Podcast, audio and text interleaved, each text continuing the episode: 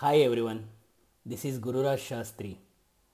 Today I will be reading an article written by me titled Old Memories. Year 1978.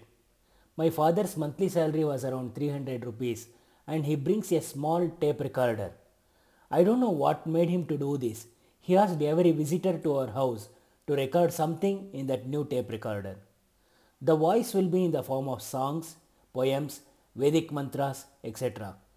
When compared to the salary what he was getting, this hobby was nothing but a show off, I feel.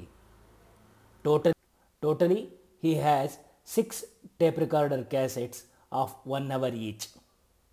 In 2003, after my mother died, my father used to listen to these voices sitting alone in his room. The quality of those cassettes have come down and any time it was going to get damaged.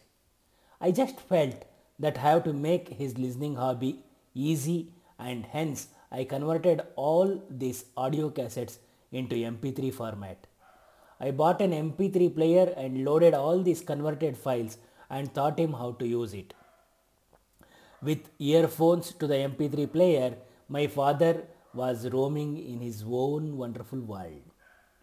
I used the best softwares available at that time to make the recorded voices more clear. Last year, during lockdown, I was just browsing files of those recorded voices. I really felt proud of my father for having created this immeasurable wealth. Almost 70% of the voice that are there in this creation don't exist on this earth now. Poem recited by me, songs sung my sis- by my sister, Vedic mantras chanted by my grandfathers, songs by my mother, aunt, grandmothers, father's friends, everything is in this six hours of recorded voices. The one that attracted me was a song sung by my grandmother, that is my father's mother. Every stanza starts and ends with words Jayamangala Nitya Shubhamangala, meaning every day let this person be victorious and let good things happen to the person. Every stanza she chooses one person and sings three good lines about the person and at the end telling the name of the person she tells Jayamangala Nitya Shubhamangala. Most of the family members are covered in this beautifully written song.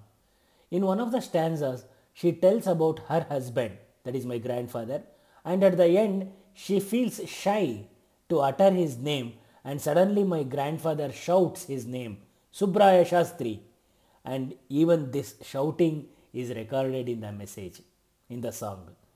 Nowadays, all in our family, we listen a lot to these songs.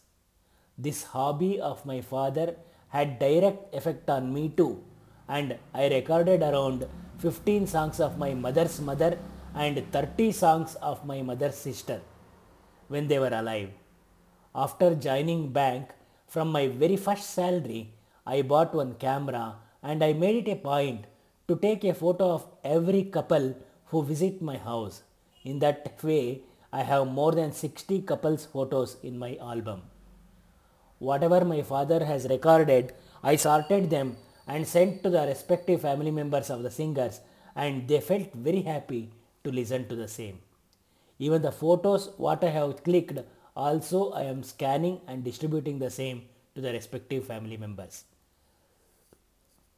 Now tell me, is it not our duty to create our own voices and videos so that one day our next generation may love to watch the same?